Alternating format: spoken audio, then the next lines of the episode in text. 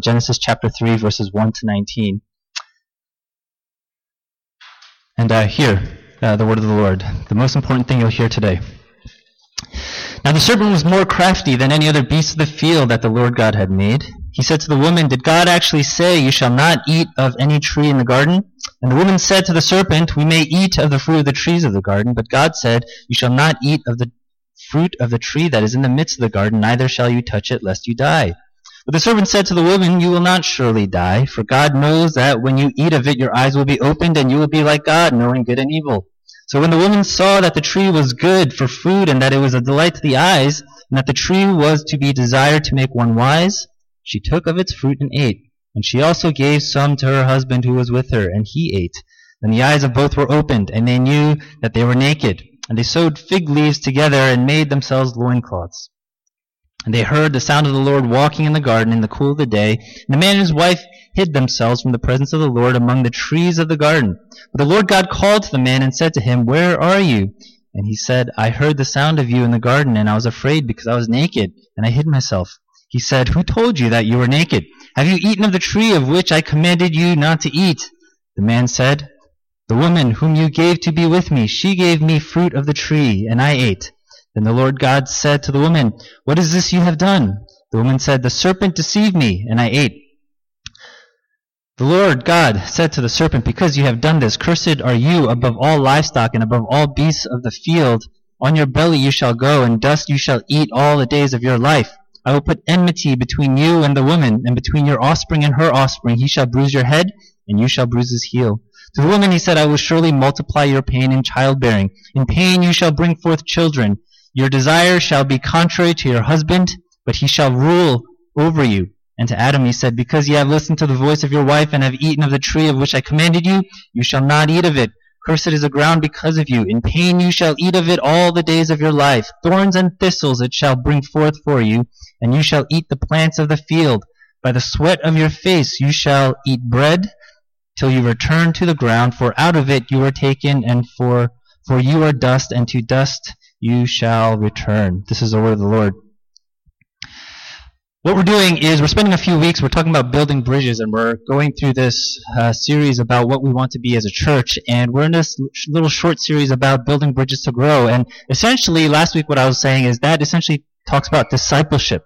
And what I challenged you to do last week is to look at yourselves as disciple makers and to look for opportunities to invest in relationships where you can help somebody else grow and mature in faith because that is what's going to ultimately also help you mature and grow in your faith. But as we talk about this topic of discipleship, we inevitably have to talk about something else that's really important, which is the Word of God and the importance of God's Word when it comes to this process of growing and maturing. And the Bible is God's Word to us, and uh, although there are a lot of these smaller stories and narratives in it, what the Bible is ultimately doing is it is presenting to us one long, large story. It is God's story, and it's giving us a baseline narrative in which we are to understand our lives in this world.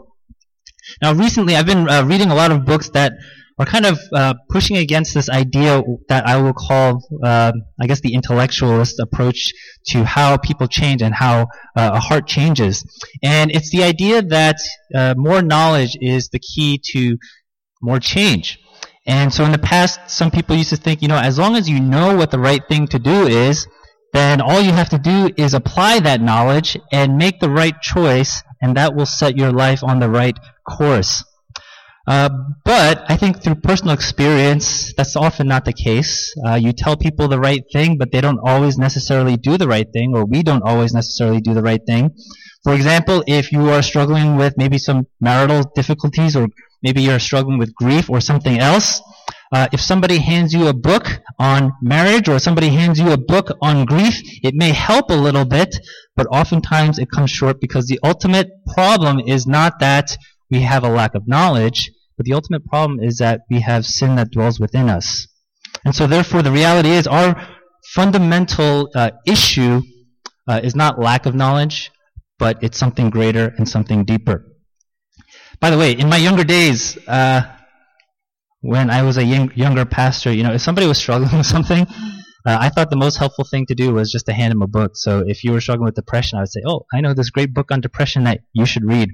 But quickly, I discovered that that rarely offers the kind of solution that people need because what we need is more. We we do need knowledge, but we need more than that if we are going to change. Unless that knowledge engages our heart, unless it engages our desires, our habits, our emotions, our hopes, and perhaps most importantly, our imaginations, then it's going to fall short of helping us to follow Jesus more.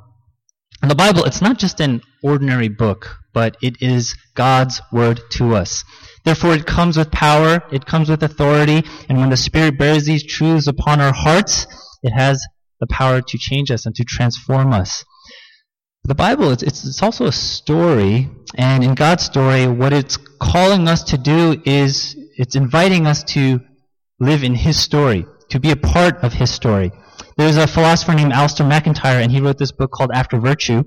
And he writes, I cannot answer the question, what ought I do, unless I first answer the question of which story am I a part? And even this philosopher understood that understanding which story we are living in is central to understanding who we are and what we should be doing. Everybody lives in a story, but we don't consciously think that way. We don't say, oh, whose story am I living in? And uh, I think in some ways that's probably what makes the idea of story uh, potentially dangerous and so powerful is that we can be completely unaware of the story that we are inhabiting, and we can even think that we're living in another story, and all the while we are building our lives and our identity around a false narrative and around a, the wrong story. And so, how do we know which story we are living in? And uh, I guess I guess my test would be this: uh, just ask yourself a simple question. Uh, when you use your imagination and when you imagine the good life, what do you imagine?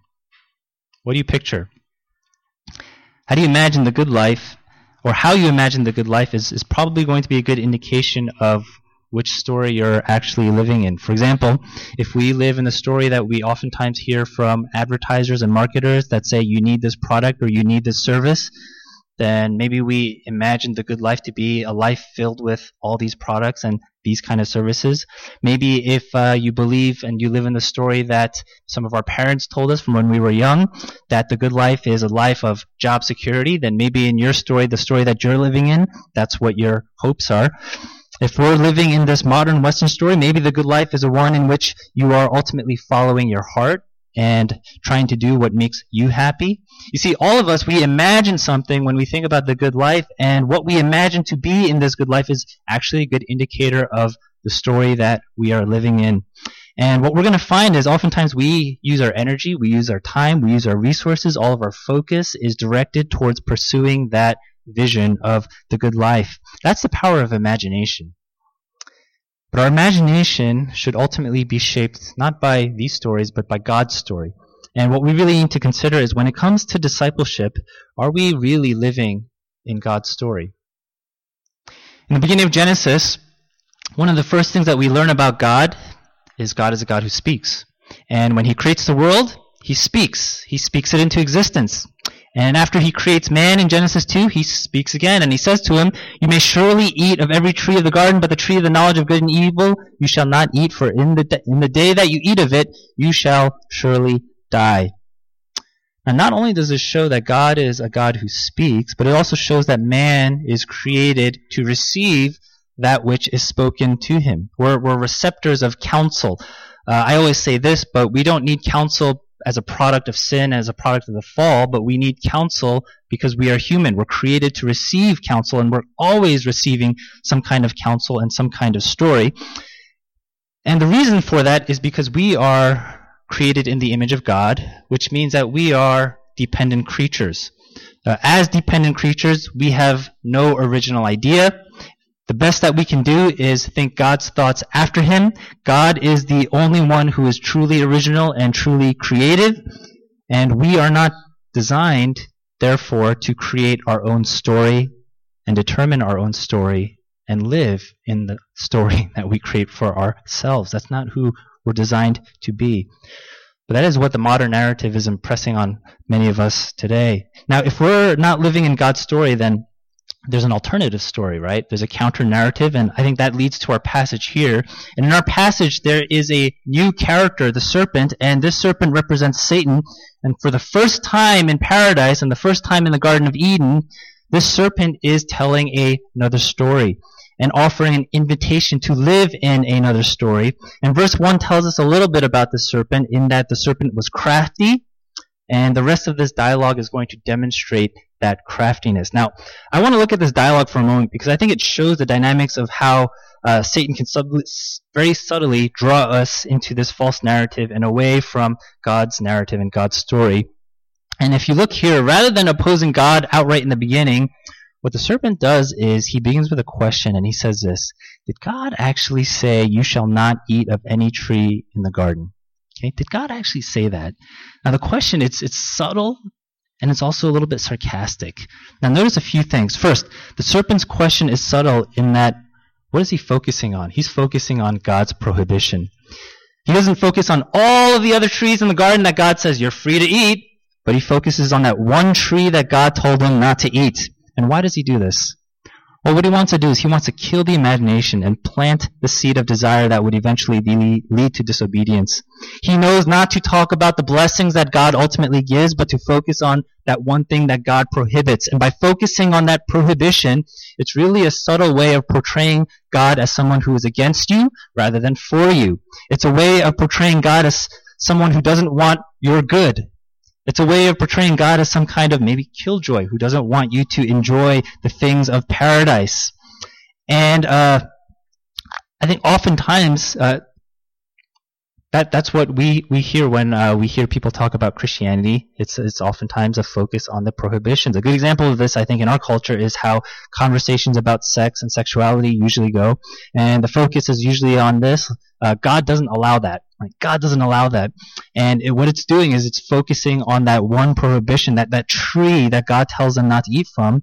But perhaps what we should do is we should focus on the abundance of blessing that God gives, because if we just focus on that prohibition, then we begin to see God in a certain light as not seeking our good. Uh, there was there was this video that went viral. I don't know if it went viral for you, um, because I know you know social media is very tailored to I guess what you look at. But for me, I saw this video everywhere on my social media feeds, and it was this video of an Anglican pastor named Sam Allberry. If you want to look it up, and uh, it's you know it, it's at a meeting where it, it's supposed to be boring, because it's something called synod, which is a bunch of the Anglican pastors uh, at a meeting, and there's all these Anglican bishops. But this was a particularly controversial meeting because the the topic of homosexuality came up, and uh, he gave this little three minute talk about it. And as he stood before them, he said this.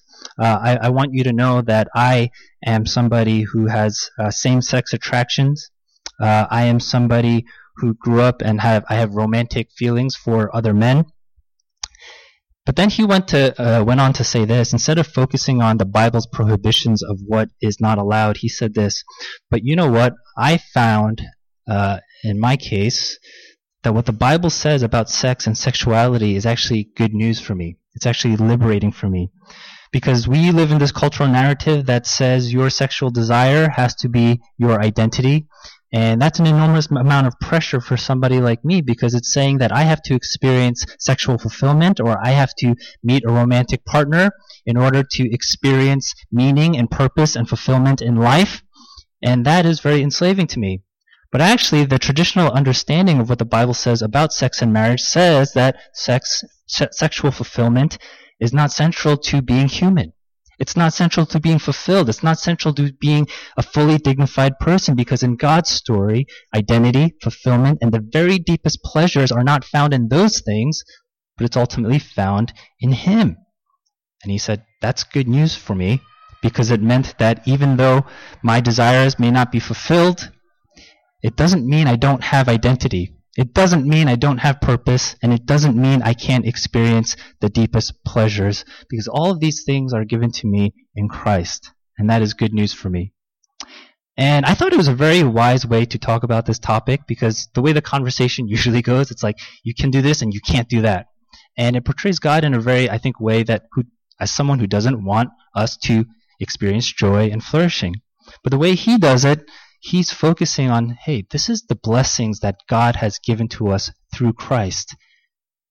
And this is the potential life that we can have enjoying these blessings. And it is a good thing. It is a good thing.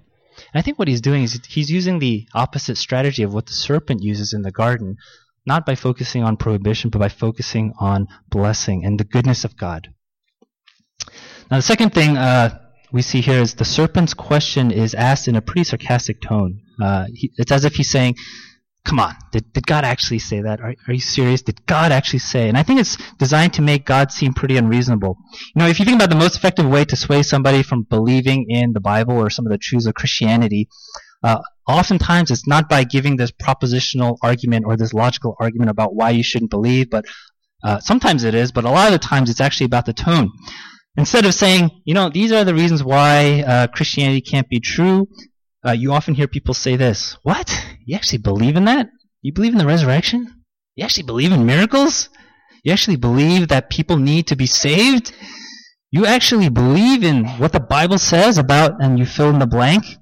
And those are oftentimes the kinds of things that you hear, and those are oftentimes the kinds of things that are the most persuasive uh, for us because uh, you know, especially if you're if you're somebody who's not comfortable talking about your faith with others, I'm going to guess that maybe you're you're more afraid of the tone and the attitude that you would hear uh, if you profess that you are a Christian versus uh, afraid of somebody giving an argument that's going to level your faith. You know, you don't want someone to make you feel unintelligent. You don't want someone to make you feel weird for believing in Jesus and the tone or the attitude can oftentimes be more powerful to doubt than an actual logical syllogism, right? Now, the subtle and sarcastic statement, I think here, it did its job in undermining God's goodness because look at the woman says after that. The woman says this, But God said, You shall not eat of the fruit of the tree that is in the midst of the garden, neither shall you touch it, lest you die. Right, lest you die. Now, at, at, at first glance, it seems like the woman is repeating what God said, but if you look really carefully, that's not what God said she adds a statement there. She adds, neither shall you touch it. Right? God only said don't eat it. God didn't say don't touch it, but she adds, neither shall you touch it. And I think the point here is the serpent raised enough doubts concerning the goodness of God, raised enough doubts concerning how God uh, yearns for their goodness and their happiness and their blessing, and it's gotten to the woman, and now she uh, she begins to think of God in that way. Man, is God being unreasonable here? Really? I can't eat this tree? Neither can I touch it?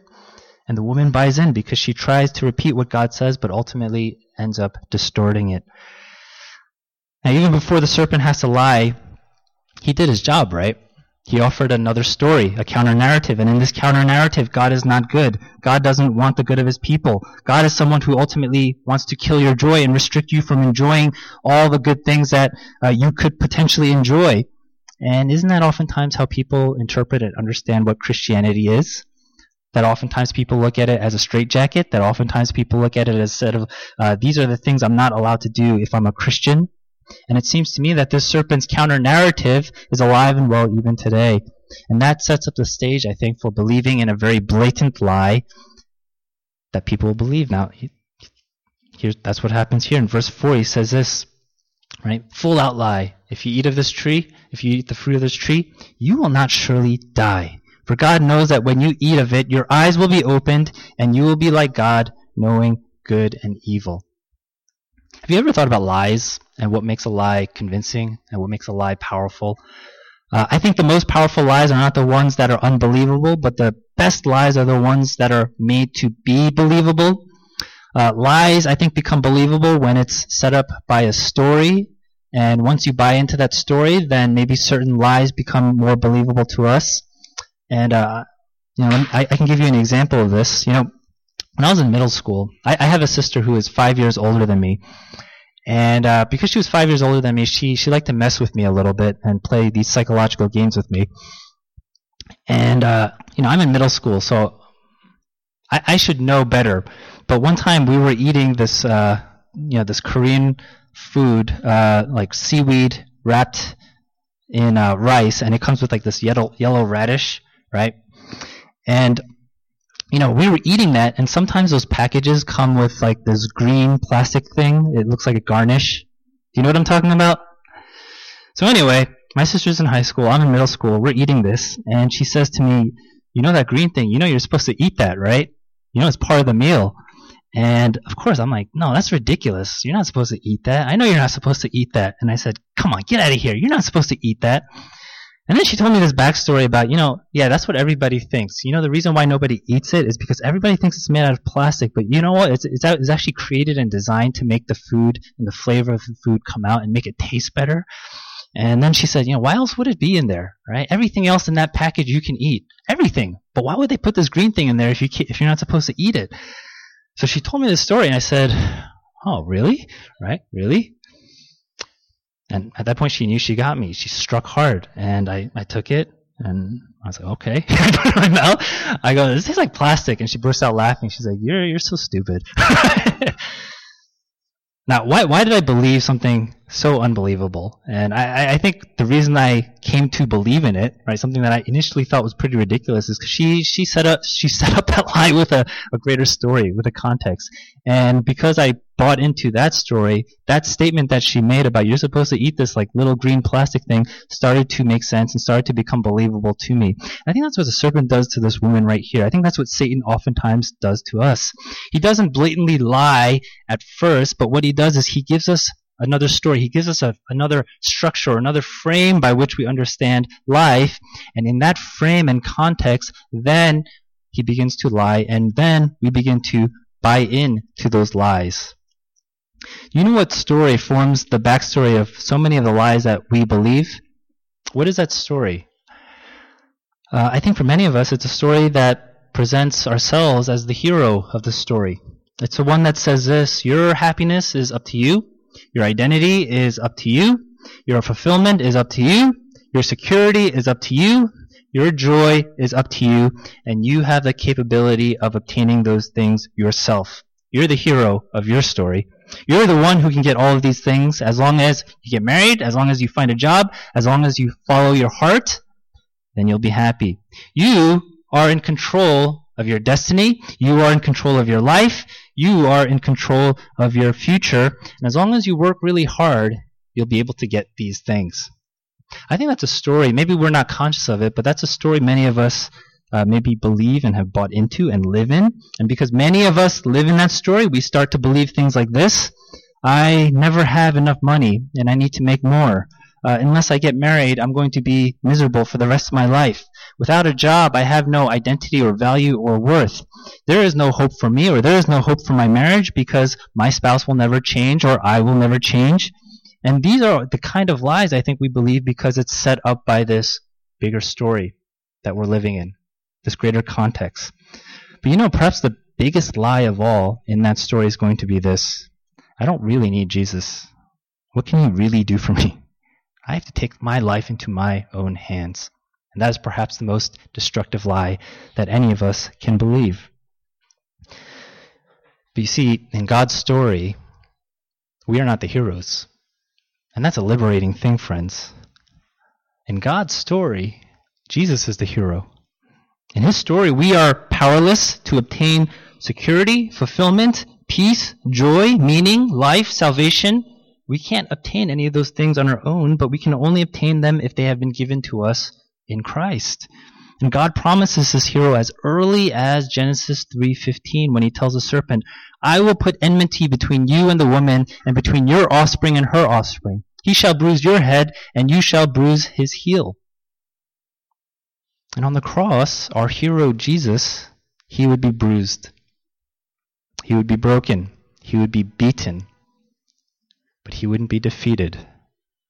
Because 3 days later, he would rise from the dead he would conquer sin and death and the power of Satan forevermore. And Hebrews chapter 2 makes that pretty clear when it says that through Jesus' death he might destroy the one who has power over death, that is the devil. Satan's head would be crushed by our hero. Jesus would be bruised through it, but Jesus' death and resurrection would reverse the curse in this garden, and we would be a people who are exiled no more. Jesus is the hero in God's story, and that means we don't have to be. We don't have to be. You see, the gospel, it's an invitation to live in God's story, to be a part of His story.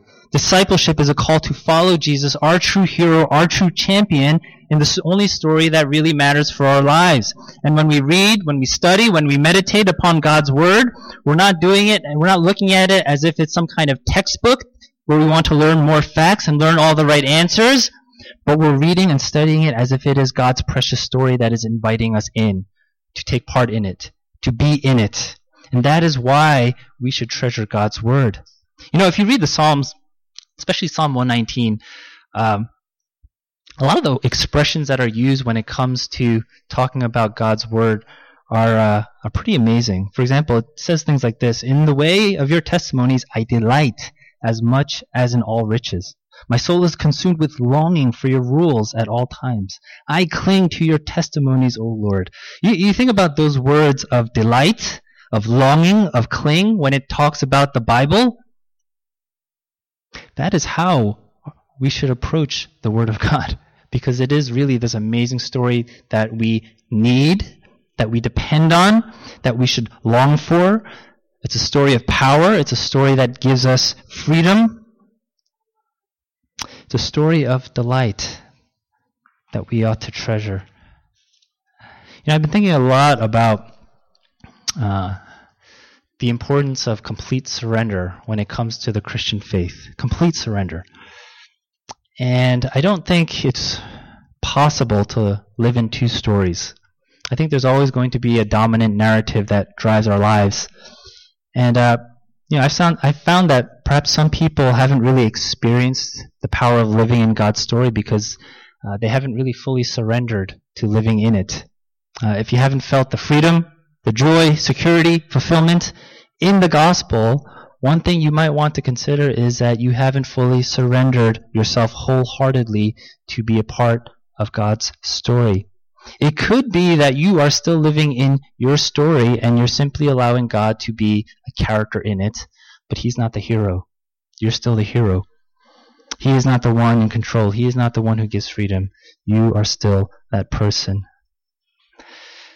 I think Christian faith calls us to complete surrender. I think true discipleship calls us to complete surrender. And I think when we completely surrender ourselves and allow ourselves to be in God's story, I think that's when we begin to experience the power of living in God's story. Great stories, I think, draw you in, so much so that you begin to see yourself and imagine yourself being in that story. Uh, think about the last time you read a, a great novel and you just couldn't put it down, and it was just a page turner and you just wanted to read it. Now, think about as you're reading that, picking up another book, and now trying to read them both at the same time. I think the greatness of that novel and being able to just be captured by it and live in it gets diminished, right? You can't read two stories at the same time and have it have it the same effectiveness.